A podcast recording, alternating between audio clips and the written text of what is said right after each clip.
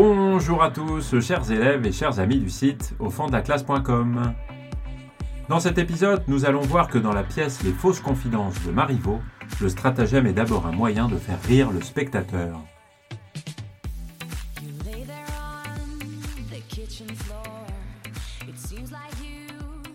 Dans les fausses confidences de Marivaux, le stratagème est d'abord le moyen de faire rire les spectateurs.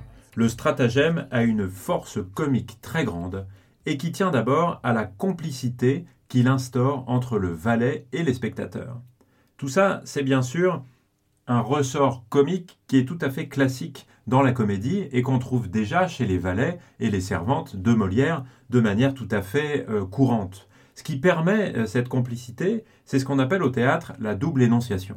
La double énonciation, elle permet la complicité du spectateur avec les personnages qui manœuvrent sur la scène et ici surtout avec Dubois.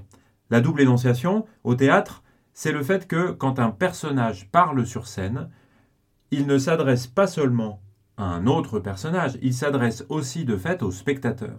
Et il se trouve que les répliques n'ont pas toujours le même sens pour les uns et pour les autres, en particulier dans le cas d'un stratagème. Et cette réalité euh, du théâtre, qui est celle de la double énonciation, eh permet de jouer et de créer des situations où le spectateur comprend mieux une réplique prononcée par un personnage qu'un autre personnage qui se trouve pourtant à côté de lui sur la scène et à l'intérieur de l'histoire. Ici, euh, cette complicité, elle est créée dès le début, puisque le plan de Dubois est révélé dès les premières scènes au public, ce qui lui permet de se moquer de la manière dont les personnages seront ensuite pris au piège du stratagème. Dans la scène 2 de l'acte 1, donc la deuxième scène, on est presque tout au début du spectacle, le spectateur apprend la complicité de Dubois et de Dorante pour faire réussir l'amour de Dorante pour Araminte. Et le spectateur apprend aussi qu'ils vont tous les deux cacher cette complicité à l'ensemble des autres personnages. Et Dorante est donc officiellement introduit comme intendant par son oncle M. Rémy, mais il souhaite en réalité se rapprocher ainsi d'Araminte dont il est amoureux. Mais les seuls à connaître cette information, euh, en dehors des personnages de Dorante et de Dubois, eh bien ce sont les spectateurs. Et les spectateurs sont aussi au courant de l'exécution du stratagème qui va venir et dont Dubois donne le top départ en quelque sorte à la fin de la scène 2 avec cette formule qu'il faut à mon avis apprendre par cœur absolument. Nous voilà embarqués, poursuivons. Par cette formule-là, nous voilà embarqués, poursuivons, il lance l'intrigue pour les personnages, mais il lance aussi le spectacle pour le spectateur. Et là où le stratagème va vraiment faire rire le spectateur, eh c'est quand il va être réellement exécuté.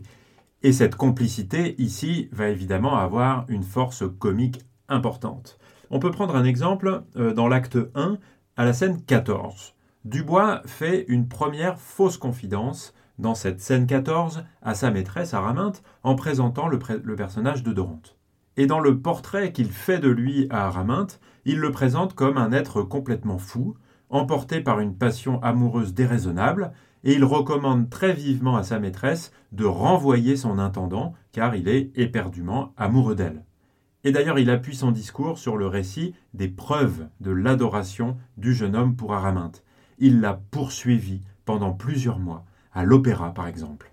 Et la condamnation très exagérée de Dubois et sa fausse colère euh, contre euh, Dorante font évidemment le plaisir du spectateur, parce que le spectateur sait qu'il joue la comédie, contrairement à Araminte qui est sur la scène mais qui ne le sait pas. Et le spectateur prend donc plaisir à voir le stratagème fonctionner, puisque la jeune femme est troublée, est touchée, et essaye de le cacher à Dubois. Elle cherche même déjà de faux prétextes pour ne pas renvoyer Dorante. Et on peut citer une réplique d'Araminte qui est particulièrement savoureuse dans ce sens-là, c'est lorsqu'elle dit, euh, toujours dans cette scène 14 de l'acte 1, Je ne vois pas trop comment m'en défaire, honnêtement. Et le honnêtement ici n'est évidemment pas vrai, le spectateur le sait, Dubois le sait aussi, car consciemment ou non, elle ne veut pas qu'il parte et tout le monde le comprend parfaitement, c'est que le stratagème de Dubois est en train de fonctionner de manière parfaite.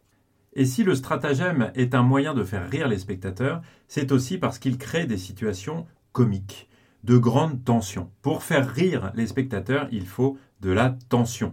Et la tension est à son maximum dans des scènes de quiproquo, en particulier quand les mensonges et les tromperies des uns et des autres se croisent. On peut prendre l'exemple de la scène 9 de l'acte 2, euh, qui est la scène du tableau avec Marton. Ici, le spectateur rit de la surprise de Marton, euh, puisque Marton était persuadé que le portrait contenu dans la boîte était le sien. Et au moment où elle découvre qu'il ne s'agit pas du sien, mais celui de sa maîtresse Araminte, eh bien son assurance, sa fierté s'effondrent tout d'un seul coup, euh, au moment où la boîte s'ouvre, et la brutalité de cette découverte incite peut-être un peu à la pitié, mais surtout au rire euh, du spectateur.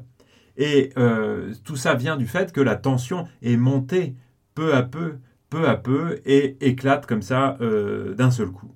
Et à cause du stratagème de M. Rémy, qui a fait croire à l'amour entre Dorante et Marton, et euh, qui se croise à ce moment-là du stratagème de Dubois, qui a créé un grand mystère autour du portrait, eh bien, le suspense était extrêmement élevé. Et donc, on peut dire qu'il s'agit d'un coup de théâtre ici, une grande surprise comique euh, qui consiste à découvrir ici le visage d'Araminte. C'est la révélation pour tous euh, de l'amour de Dorante pour Araminte. Et on peut dire à partir de cet exemple que le stratagème crée euh, ces situations comiques qui sont très propices à faire rire la salle, à faire rire les spectateurs.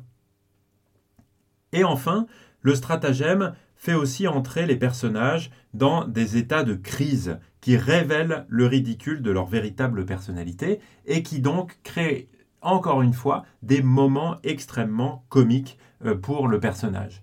Euh, les objets ont souvent un rôle qui est très important, comme le portrait dont on vient de parler juste avant. Mais les objets, ils créent des scènes qui révèlent progressivement les sentiments de Dorante. Ça presse Araminte, qui ne peut plus retarder sa décision, soit euh, le renvoyer, soit l'épouser. Et donc, ça fait partie de ce qui crée cette tension euh, qui est indispensable pour créer du comique. Alors, c'était vrai avec le portrait pour Marton, et c'est vrai avec des lettres. Et à la scène 13 de l'acte 3, eh bien, Dubois fait en sorte qu'une lettre que Dorante a écrite exprès soit interceptée par Martin. Et la lecture de ce courrier en présence de tous les personnages provoque des réactions qui sont extrêmement vives, et notamment chez Madame Argante, qui est la mère d'Araminte et qui veut que sa fille se marie au comte, qui est noble.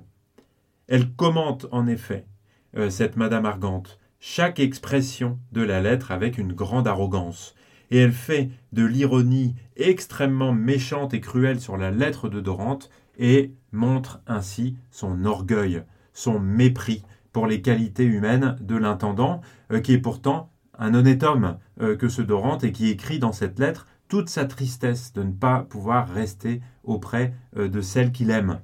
Et bien sûr, le public est du côté de Dorante et ne peut que se moquer du comportement qui est caricatural de cette mère aigrie et prétentieuse, euh, qui parle d'une manière qui est extrêmement grossière dans cette scène et euh, vraiment peu élégante. Et elle le fait en plus en présence de Dorante, qui est bien là sur la scène, euh, ce qui poussera d'ailleurs sa fille Araminte à oser contrarier sa mère peu après. Et le spectateur rit aussi de la chute d'ailleurs qui est provoquée par Araminte, qui marque son désarroi de mère dont la fille ne l'obéit pas au moment où elle dit, toujours dans cette scène 13 de l'acte 3, Ah, la belle chute Qu'il soit votre mari tant qu'il vous plaira, mais il ne sera jamais mon gendre Réplique dans laquelle Madame Argande se ridiculise totalement. On peut dire que là, euh, le stratagème fait entrer le personnage de Madame Argande dans un état de crise qui montre sa véritable personnalité, ce qui donne lieu à un comique de caractère qui est euh, très fort à ce moment euh, de la fin de la pièce. On voit donc que le stratagème dans les fausses confidences de Marivaux est d'abord un moyen de faire rire les spectateurs, de créer des situations euh, comiques. Il les rend complices du valet du bois, il provoque des quiproquos et des situations particulièrement comiques, et il amplifie le ridicule de certains des personnages. Voilà, en tout cas, ce que je souhaitais partager avec vous sur le rôle comique du stratagème dans cette pièce de Marivaux. Vous pouvez retrouver un certain nombre de choses sur le site au fond de la classe.com et je vous dis merci beaucoup de m'avoir écouté et à très bientôt. Ciao ciao